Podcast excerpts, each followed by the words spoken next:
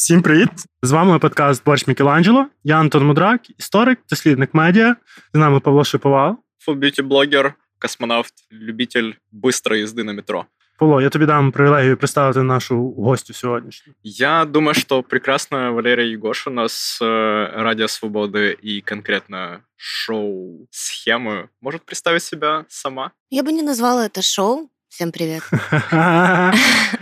Начинается. Скорее, это расследовательский проект, который называется «Схемы и коррупция в деталях». Недавно у нас был э, юбилей, кстати, выхождения в эфир. Сразу после Майдана организовалась эта программа на Радио Свобода. Пожалуйста, отправьте дорогой Валерии Егошиной поздравления в личку с этим прекрасным светлым праздником. Це може бути неоднозначно сприйнято різними героями цих програм, тому давай. Да, не надо, не Давай, надо, не треба, не пожалуйста. треба подарунків, ребята. Ні, ні, если вы дякую. прокуроры, если вы коррупционеры, то не шлите поздравления.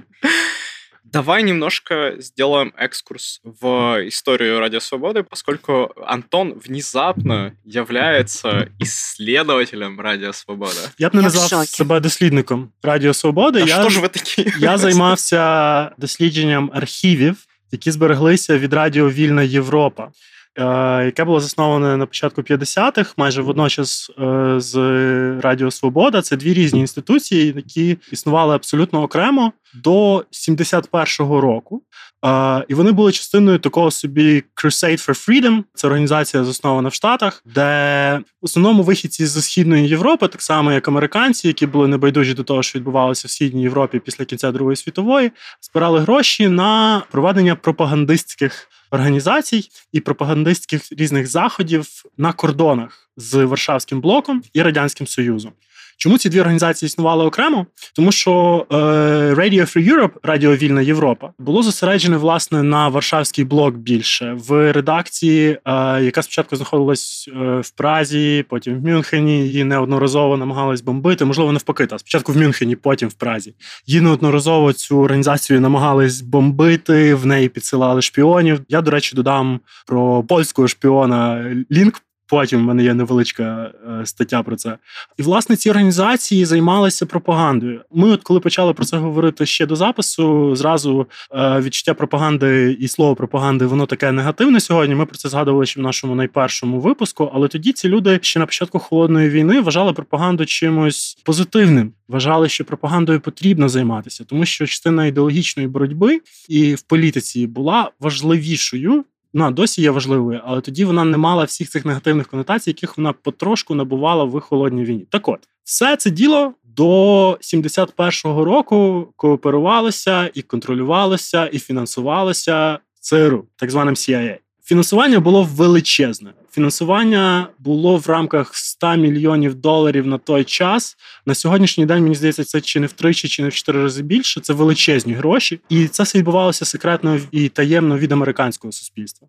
В 71-му році один з сенаторів виступив з розгромним докладом, в якому він розповідав про те, як ЦРУ витрачає гроші, які в них витрати на поширення, на радіотелекомунікаційні мережі, на використання системи Телекс для спілкування між офісами в Мюнхені і Лісабоні і Нью-Йорку, е, на отримання редакцій. Власне, поштовхом до цього скандалу стало впровадження такого собі польського студента, який просто змігрував з Варшави в Берлін і намагався якось там влаштуватися, працював по таборах біженців. І в один прекрасний день, не знаючи того, що в Варшавському посольстві в Берліні знаходилася штаб-квартира польської розвідки, написав листа, що він хоче повернутися в Польщу, і що він зрозумів суть соціалізму і хоче поїхати назад. На заході йому не сподобалося, і його завербували. Він влаштувався на роботу в Радіо Вільна Європа, ніколи там не займав ніяких е, високих посад. Але в 70-му році, е, в квітні, він зник. Його шукали два місяці. Потім він з'явився в Варшаві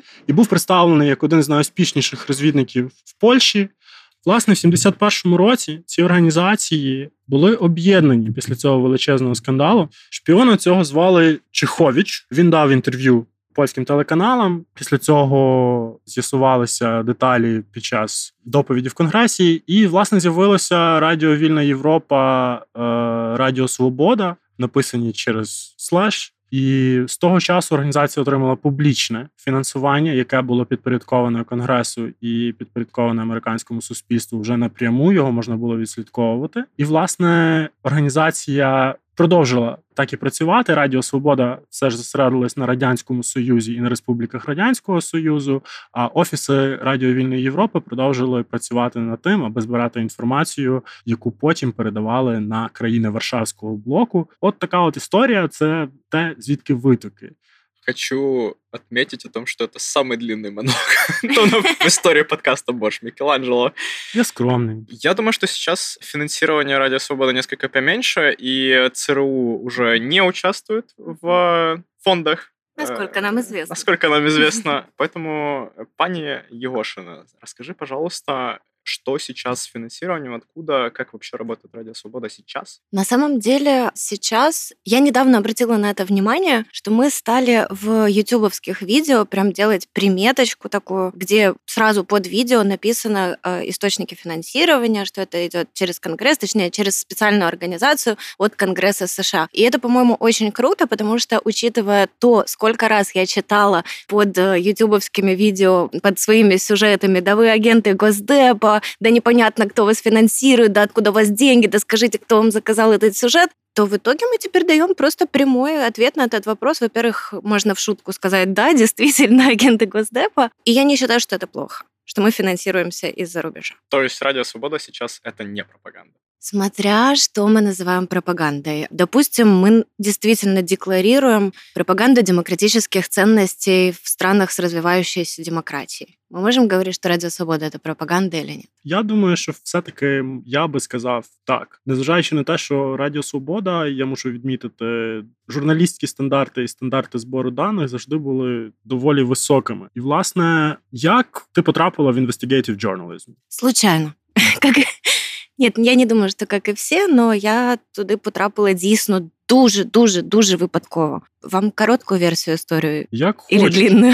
А, на самом деле, я до этого работала в Одессе, я работала в новостях, плюс я по прошествии лет занимала уже такое положение в редакции, что иногда мне позволяли делать то, что мне хочется. То есть это уже какие-то длинные версии статей, чуть более поглыбленных, аналитика, интервью и тому подобное. В один момент, это было по прошествии, если я не ошибаюсь, лет восьми этой работы, мне все надоело, я уволилась с работы, полтора года путешествовала по миру. И э, как бы это ни звучало пошло, искала себя. Однажды я захотела приехать в Киев погулять, будем откровенны. Но мои родители сказали, ты знаешь, ты уже полтора года ничем не занимаешься, поэтому в Киев ты не поедешь. И я стала усиленно искать способ попасть на выходные в Киев. Наверняка здесь происходило что-то веселое в этот момент. Таким образом, я заполнила заявку на медиатренинг, приехала на этот медиатренинг, мне понравилось. Организация называется Media Development Foundation, которая занимается непосредственно сприянию розвитку журналистики.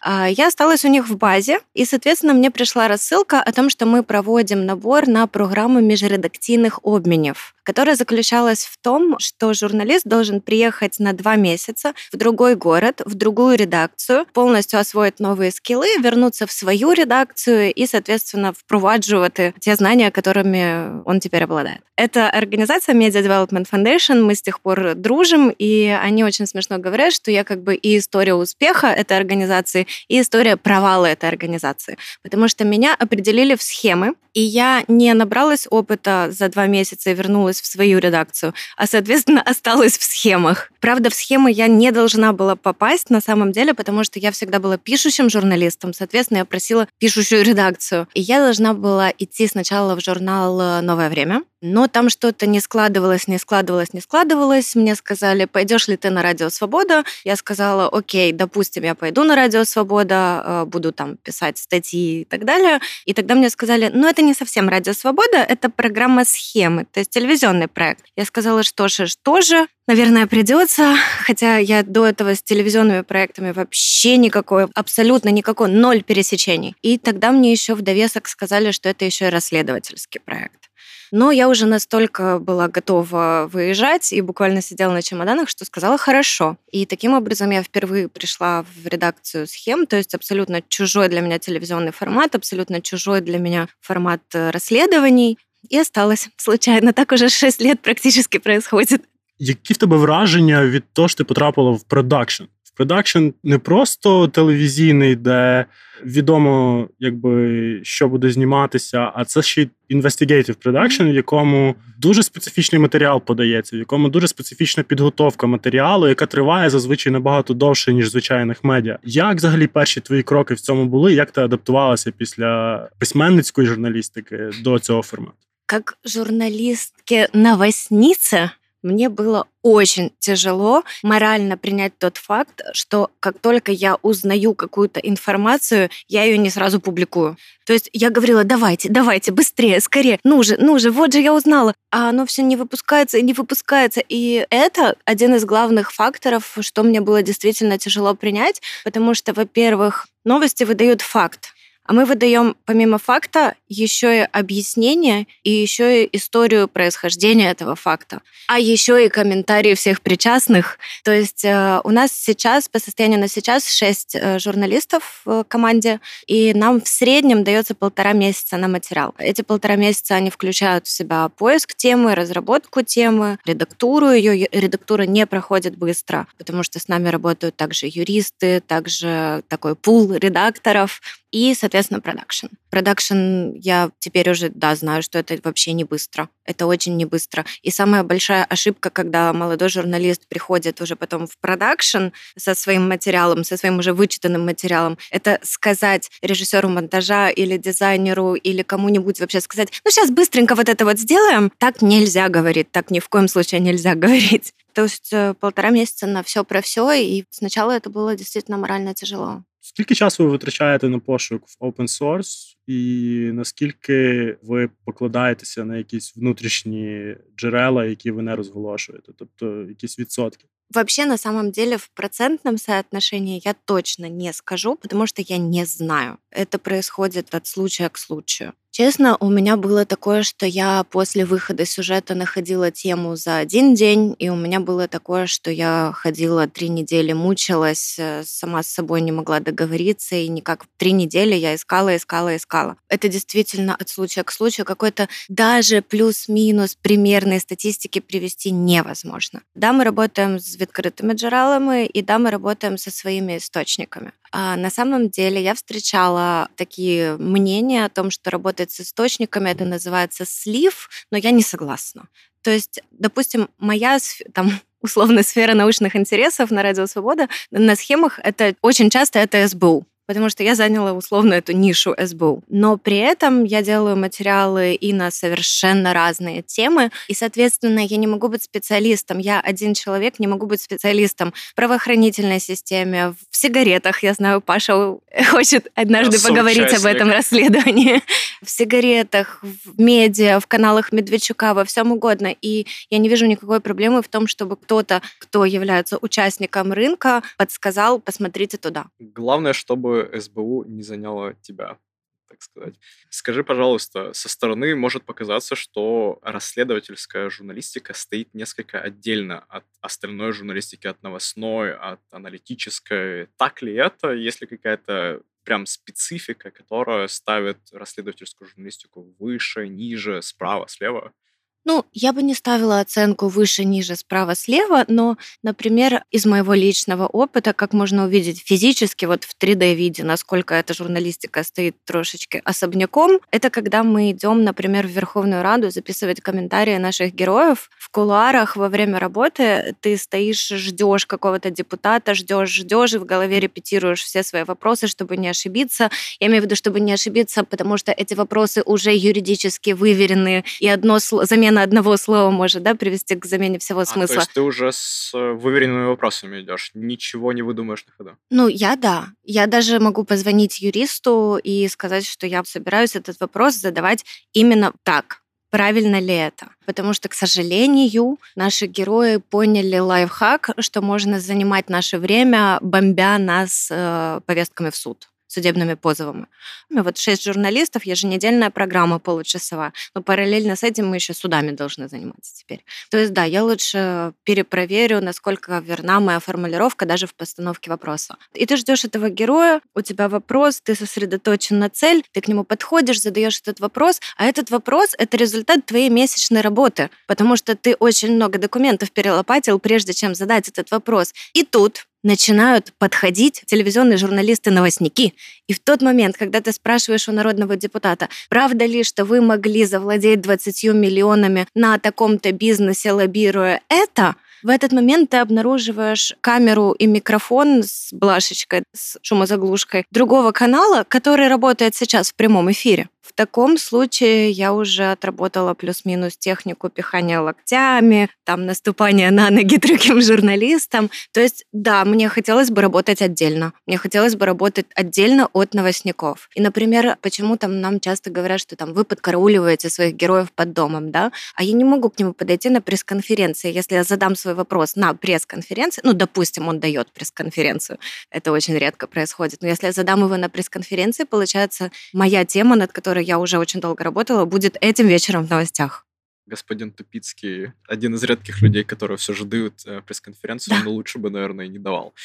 А, скажи, пожалуйста, насколько э, вообще опасна эта работа, потому что я знаю, что Миша Ткача регулярно толкают, прослушивают, все происходит. У тебя есть ли какие-то кейсы из жизни? У меня был один кейс, если мы говорим про физическое против... Не, на самом деле их было несколько, но один такой очень достаточно яркий, мне кажется. Мы работали в Одессе. Я делала тему про доступ до воды. Мой коллега Сергей Андрушка делал такое в Киеве, а я решила повторить его успех в Одессе. А, ходила, инспектировала пляжи, а, смотрела, насколько... Там просто очень сложная система, там надо 30% пляжа, чтобы были доступны гражданам. Если 70% заняты шезлонгом, то надо смотреть, есть ли там проход и пускают ли туда. Ну, в общем, я исследовала также, как э, некоторые бизнесмены, прокуроры, полиции, янты брали в аренду куски пляжа и потом приватизировали их. Мы пришли на пляж, один из, который такому полукриминальному авторитету принадлежит. Здесь, мне кажется, все принадлежит полукриминальным авторитетам.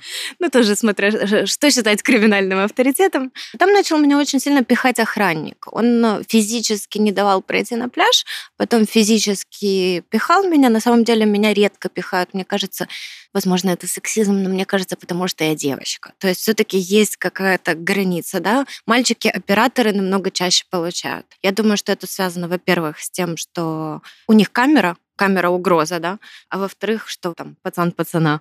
И охранник начал очень сильно меня пихать. Я вызвала полицию. Полиция приехала, все это зафиксировала. Видео инцидента мы им передали. Я сходила на допросы пару раз. И ничего. Я спустя где-то год позвонила следователю спросить, как дела. Он говорит, так э, вы что, еще обижаетесь? Я говорю, смотрите, есть правила, я журналист, э, меня не то чтобы можно толкать. Он говорит, ну он же вам там условно лицо не разбил. Я говорю, ну, условно не разбил, но это препятствие журналистской деятельности. Я не зашла на пляж, тогда как у меня редакционное задание велело зайти на пляж. Попросила его все-таки включиться в это расследование. В общем, он запросил у меня дополнительный пакет документов, который заключался в моем одном удостоверении, втором удостоверении, контракт э, с работы, еще что-то, еще что-то. Плюс в довесок я ему прислала, что сюжет на эту тему уже был опубликован вместе с эфирной справкой даже от первого. То есть не просто линк на YouTube и линк на Радио Свобода, вместе с документом, эфирной справкой от первого канала. Я вас маю на увазі. Ну, не российские, Я просто себе уявив. А схемы выходят на российском первом канале. Нет, нет, не выходят. Но мы, кстати, выходим на русском языке тоже. Но на канале «Настоящее время». Я перший, я перший. И исследователь в итоге, э, он так и не признался мне, что он закрыл это дело, хотя я требовала от него уже совершить хоть какое-нибудь процессуальное действие. Но насколько он мне сказал в личной беседе, что так как я ему предоставила всего лишь свое редакционное задание, два удостоверения, эфирную справку, но не предоставила свой контракт, а свой контракт я считаю конфиденциальной информацией, то я не смогла подтвердить ему, что я журналист, Соответственно, а, он не может расследовать дело о препятствовании журналистской деятельности. Бывает ли страшно, учитывая то, что есть вот это понимание, что тебе никто не поможет? И кто тебе показался наиболее опасным из олигархов, либо твоих собеседников? Ты знаешь, они, по сути своей, они все опасны, но я не хочу сейчас подсказывать. потому что... Это комплимент будет для них. На самом деле я не хочу подсказывать, потому что я когда думаю, просто размышляю, да, я читаю новости о том, что происходит с нашими коллегами в других странах и в нашей стране, я думаю о том, потенциально кто мог бы это сделать, и самый простой ответ — герой последнего сюжета. Як взагалі відбувається пошук по відкритим базам даних, санкційні списки? Чи це тільки OFAC і Interpol, UK Commission of Treasury і так далі? Чи це якийсь більше, допустимо, пошук відкритих даних українських відкритих даних? Як ви співставляєте дані? Як взагалі відбувається? От, допустимо, ви працюєте над олігархами. Як ви пов'язуєте компанії між собою, людей? Чи ви використовуєте такі матеріали, як там Panama Leaks і так далі?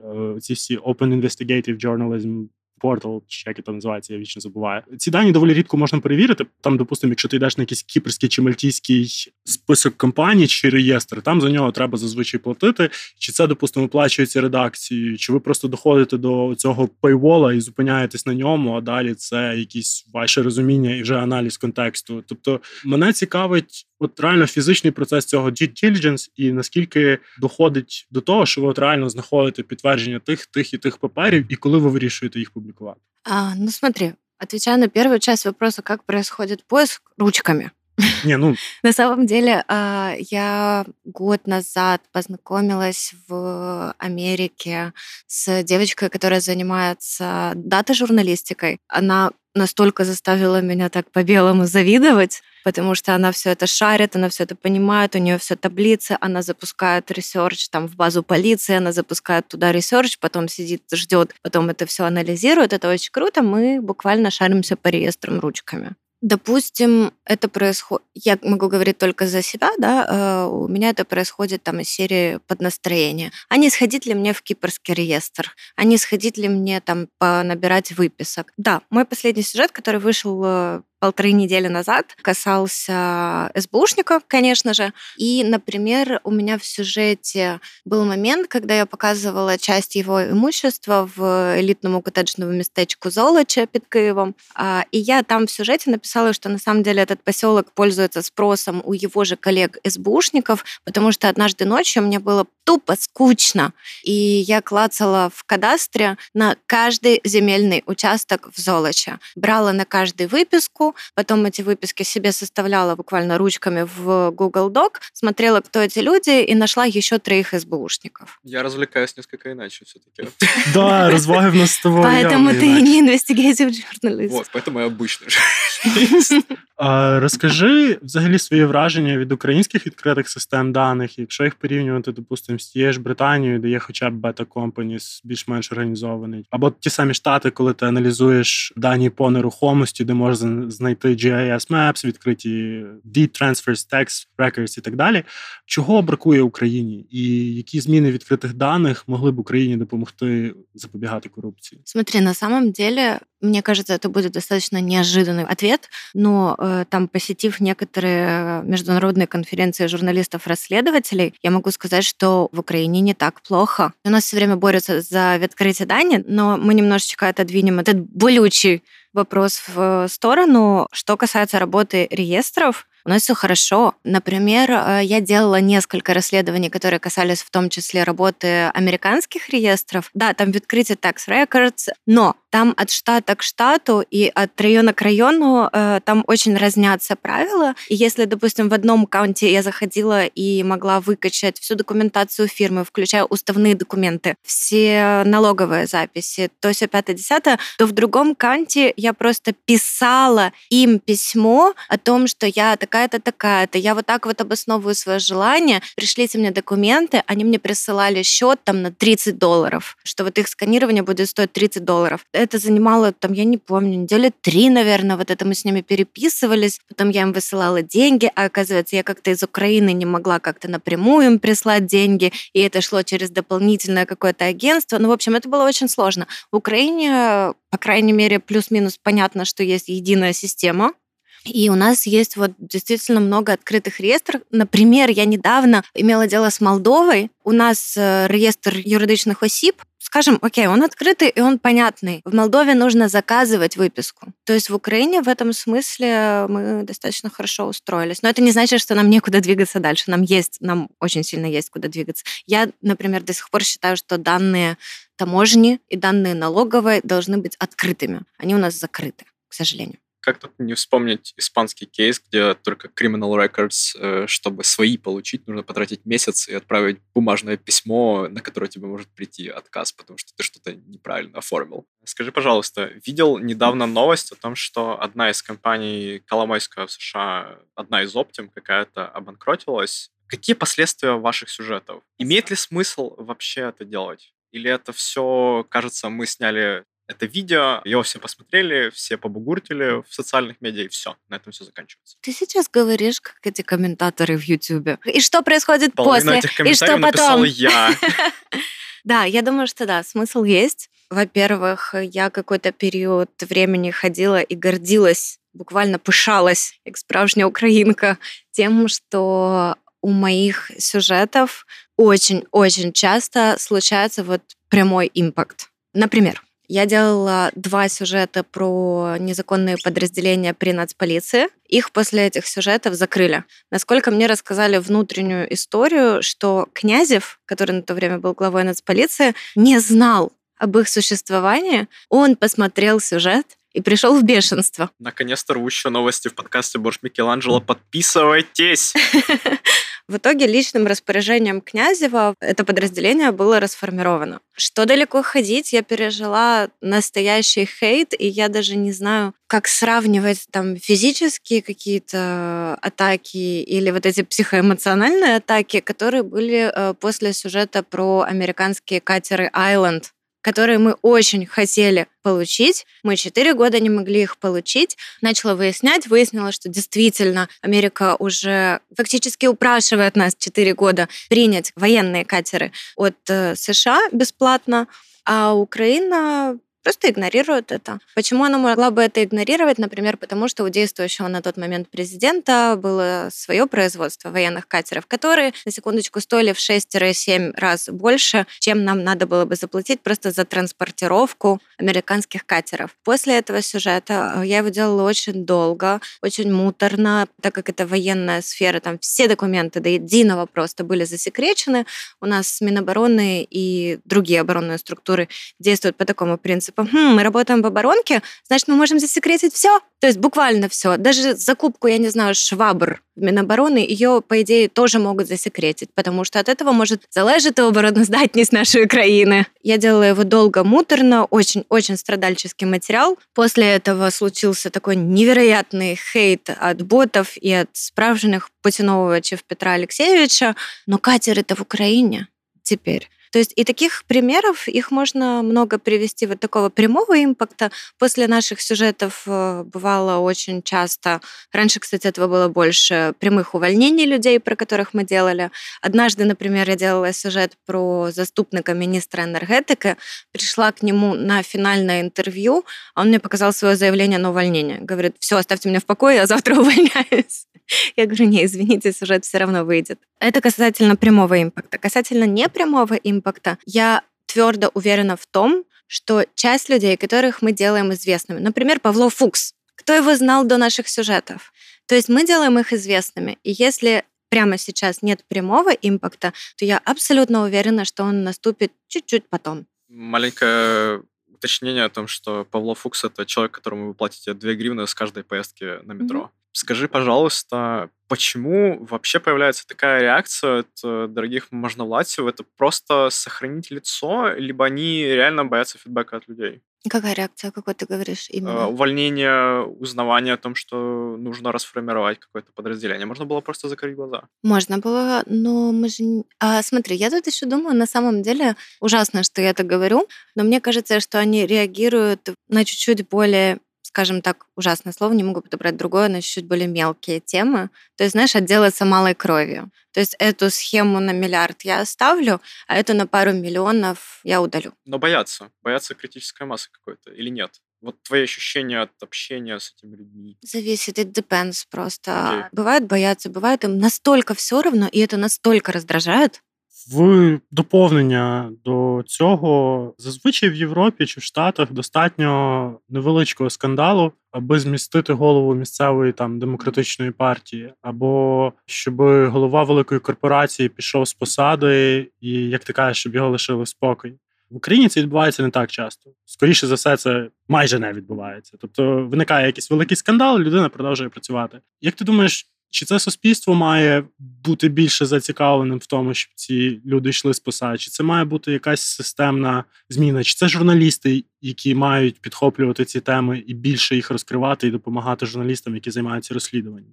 Да, я тоже пускаю слюню, когда читаю вот эти новости заграничные. Недавно же была новость э, о том, что политик ушел с посады после того, что, помните, его словили на вечеринке, а, но на А, самом деле... Который... Да, Іде мова про угорського про члена партії Фідес, одного з співавторів угорської конституції, і його застали в Брюсселі на вечірці, організованій польським студентом, який додачу до всього ще й в розшуку в Польщі. Не просто застали, он убегал трубе. полуголым с рюкзаком полным наркоты. Ну, не повним наркоти. е, Давайте вже будемо все-таки. Не Та- повним там, було, наркоти. тро- там, був, та- там був метамфетамін, здається, і е, крім того, це була Георгія, якщо я не помиляюся. Э, Над гей-баром. Но на самом деле вот одна из последних новостей, которую я читала на эту тему, что официальное там какое-то полуобвинение ему предъявили из-за нарушения коронавирусных норм. То есть они не могли собираться. И я когда смотрю, с какого, казалось бы, в нашем сознании пустяка развивается скандал, я действительно им завидую. Почему у нас так не происходит? Я думаю, что это общая культура. В этой цепочке должны участвовать, и, как ты говоришь, другие журналисты, которые могли бы подхватить эту тему. Должно э, реагировать и население, и, соответственно, сами же чиновники. У нас институт репутации не так работает, у нас все забывается. У нас, пожалуйста, у нас в парламенте люди, которые были осуждены за убийство, и они сейчас представляют наши с вами интересы. Что касается других э, журналистов, э, тут я хотела бы немножечко про свою болючую тему рассказать. Когда нам говорят о том, что вы сделали сюжет, и что дальше? Почему вы дальше ничего не делаете? Почему вы не идете писать заявления? Почему вы не идете, там, я не знаю, устраивать акции? Почему вы что-то такое не делаете? Здесь вопрос упирается в культуру уже самого зрителя, что в его сознании почему-то не закреплено, нет информации о том, что журналист — это не активист. И очень важно разграничивать журналистику и активизм. Потому что если я сниму сюжет, там, допустим, про любого СБУшника, а потом пойду бомбить сама же заявлениями там, в НАЗК, в ДБР, э, в НАБУ, э, что там проверьте его, проверьте, а потом сама же условно буду созывать акции, то кто поверит после этого в мою непредвзятость? Это, во-первых. А во-вторых, а когда я буду делать свой следующий сюжет?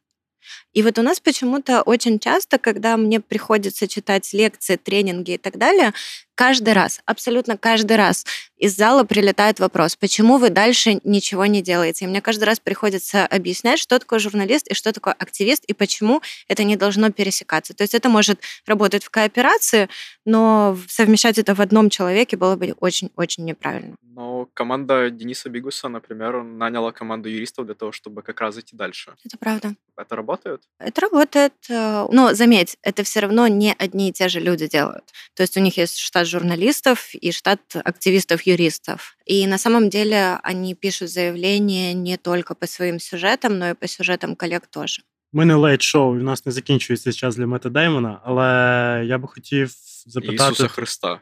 Так, це від Паші, і, будь ласка, борщ Мікеланджело не несе відповідальність за ці речі. Е, в мене таке питання: в Україні дуже багато відбувається інформаційного вкиду в абсолютно різних полях. Є сайти, які там на WordPress зроблені, і на них там викладена купа брудної інформації про якихось людей з абсолютно різних сфер.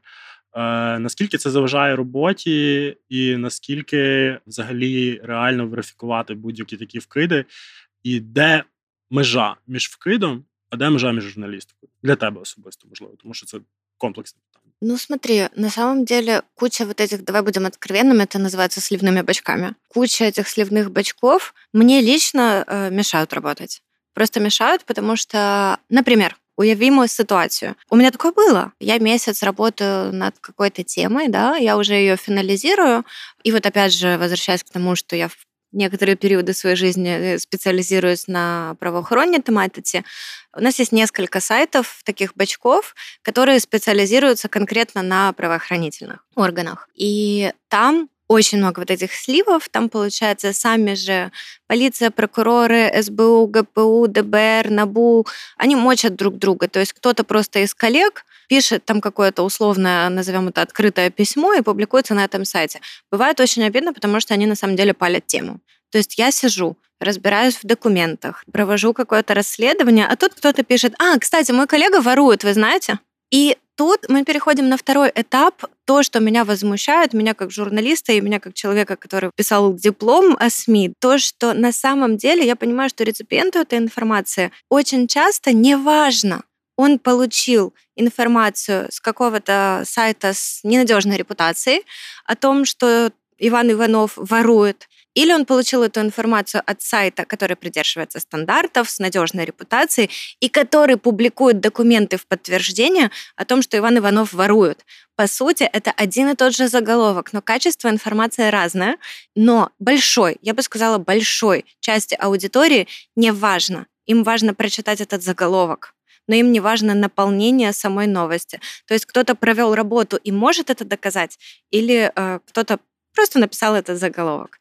Например, недавно, буквально на прошлой неделе, у меня была обидная ситуация, когда блогер опубликовал э, информацию о контрабанде, назовем это так, и том, кто ее крышует. Эту информацию я знала. Я знала ее от своих источников. Но это та информация, которую невозможно проверить. То есть, окей, контрабанду, допустим, можно словить за руку, но информацию о том, что кто-то крышует какой-то бизнес, ее просто проверить физически невозможно, потому что что есть крышевание? Это, ну, воздух. И он опубликовал эту информацию. Мне мои источники, которые рассказывали об этой же информации, начали звонить буквально с предъявами и говорить, мы же тебе это рассказывали, почему ты это не опубликовала? А вот он молодец, он опубликовал. И я пыталась им объяснить, давайте я встречусь с вами, мы еще раз пересмотрим тот материал, и вы найдете мне хоть одно доказательство, хоть одно. Там из доказательств была только выписка из таможенного реестра, который, кстати, у нас закрытый. Она ни о чем не свидетельствовала, кроме как об объемах поставки этой компании в белую. Вся другая информация озвученная, она была на уровне инсайдерской информации, скажем так. И почему я не сделала этот сюжет? Потому что я не смогла доказать эту информацию, потому что крышевание, к сожалению, не доказывается только если ты не обладаешь возможностями НСРД, которыми обладают правоохранительные органы. Но, как мы видим, вот опять же по общению с этими же источниками, да, они были возмущены. Почему вы об этом не сделали? Информация же правдива. И если честно, я и сама думаю, что она правдива. Судя по тому, что я вижу, судя по тому, что я слышу, я действительно верю, что она правдива. Но я не могу себе позволить ее опубликовать не только на ресурсе Радио Свобода, я не могу себе позволить опубликовать, если честно, даже на своем Фейсбуке потому что я знаю, что к нам, как журналистам-расследователям программы «Схемы», существуют дополнительные какие-то ожидания, например, о том, чтобы мы придерживали стандартов даже на своих личных страницах в соцсетях. Потому что я представляю там журналиста «Радио Свобода». Если я что-то публикую, значит, я готова должна быть это доказать. Тут как раз подводка к э, ремарке о том, что мы утверждали возможность вообще этого маленького интервью. Давай перейдем к последним практичным вопросам. Например, у меня есть информация о том, что мой сосед-прокурор ворует. Что мне делать? Куда писать? Можно Напиши ли тебе мне. написать? Тебе? Да. А есть ли какая-то редакционная анонимная почта, чтобы меня, например, не запалил как раз тот самый сосед-прокурор? А как он тебя запалит, если ты мне напишешь? Справедливо. На самом деле, да. Э, Ты можешь написать мне позавчера. У меня случился мой первый раз, когда мне информацию прислали в Инстаграм. В директ Инстаграма. Такого канала коммуникации у меня еще не было. Да, на самом деле ты пишешь журналисту, либо ты пишешь там в Facebook схем условно, либо на почту схем. То есть, ну, есть куча, куча, куча способов это сделать. Однажды мне принесли, не шучу, мне принесли информацию на салфетке. Я сидела в ресторане, в достаточно дорогом ресторане, где, я так понимаю, сидит э, и часть коррупционеров этого города, и мне официант принес завернутую салфетку. У меня супер важный вопрос, который меня на самом деле очень долго волнует. Это иногда, как опять-таки это может со стороны казаться, эти все коррупционеры используют журналистов-расследователей для борьбы со своими конкурентами. Например, они сливают информацию для того, чтобы их конкурента уличили журналисты чувствуют это, и как вообще происходит обсуждение, выпускаем мы это или нет? Потому что у Дениса Бигуса, опять-таки, было несколько сюжетов, которые критиковали за то, что его просто использовали. Это достаточно популярный вопрос на самом деле. Я отчетливо понимаю, что у нас есть сферы влияния. Практически во всех сферах, извиняюсь за тавтологию. Но я вижу здесь вот в конкретном каком-то участке коррупцию. То, что кто-то если помог мне найти какие-то части этой информации, преследует свои цели, мне очень важно это осознать. Но, по сути, факта коррупции это не отменяет. И мне говорили о том, бывало такое, что там условно вы замочите кого-то одного, а зайдет на его место кто-то другой. Окей, так я буду наблюдать и за этим другим. Тогда наш последний, самый практичный вопрос о том, как войти в профессию. Я молодой журналист, либо вообще школьник, который выбирает себе путь образовательный. Мені вже відповіла раніше на це питання наша гостя. Ніяк не робіть цього. Это было вне записи, поэтому прошу. У вас немає доказів. Окей, на самом деле, как войти в профессию? У меня недавно были стажеры, пул стажеров. Почему-то они думают, что их сразу начнут показывать по телевизору, и они сразу начнут раскрывать коррупцию президента. Ребята, это не так. Это так не работает. Я рассказала уже кусочек о том, как я пришла на схемы в качестве стажера двухмесячного. Я два месяца расшифровывала за другими журналистами. А мне не было даже 18-19, как э, сейчас вот моим стажерам, да, которые ко мне приходили. Мне было, сколько мне было? 24 или 25 мне было. И, ну, мне не было обидно расшифровывать. Мне было интересно, на самом деле. Нет, то есть, окей, я сходила с ума, конечно, у меня буквально пальцы болели. И мне пришлось, кстати, ногти постричь, потому что так удобнее печатать. А я ценю свои ногти. А, да, но мне не было обидно, я понимала, что это часть процесса. Я понимала, что я не знаю примерно ничего о расследовательской журналистике, я буду просто наблюдать. Наблюдать, а потом пробовать, наблюдать и пробовать. Не получаться, проб... не получается, пробуешь. И это такой, это не быстрый процесс. В итоге свой первый материал, но это, правда, был большой материал. Может быть, ты, Паша, помнишь про закинутые будинки в да, Киеве? это мой, на самом деле, любимый материал, потому что я регулярно вижу эти чудовищные преступления против города. Это был мой первый материал на схемах, и я его делала в районе полугода. Но там было 24 истории, точнее, 24 истории, они уже финально вошли в проект, изначально их было больше. То есть он достаточно объемный, но тем не менее я его делала полгода. Что-то не получалось, и я снова пробовала. И это наверняка мой самый главный совет к тем, кто все-таки хочет ступить на эту дорожку. Это просто быть готовым к тому, чтобы, во-первых, начинать с низов, с расшифровки, а во-вторых, э, быть готовым к тому, что у тебя не получается, и ты продолжаешь пробовать, и тебя не начнут показывать завтра по телевизору, потому что ты, о чудо, раскрыл коррупцию президента, причем на международном уровне. Можно ли заработать на журналистике? Нет. Даже на топ-уровні? Я не знаю. Ну, що таке топ-рівень? Топ-рівень – це власник медіа, топ-рівень – це голова редакції, чи топ-рівень – це голова а, відділу? Я как человек, который, к сожалению, 10 лет проработал в журналистике, вижу, как зарплата в индустрии определяется в основном по популярности. Если тебя читают, если тебя знают, то тебе платят гораздо It's больше, чем like остальным. Ну смотри, э, давай определимся с топ-уровнем. Я имею в виду, что человека на ше а заканчивается на «я», знают намного больше людей, я подозреваю, чем меня. Да ладно, я в этом уверена. И считают журналистом намного больше, чем меня.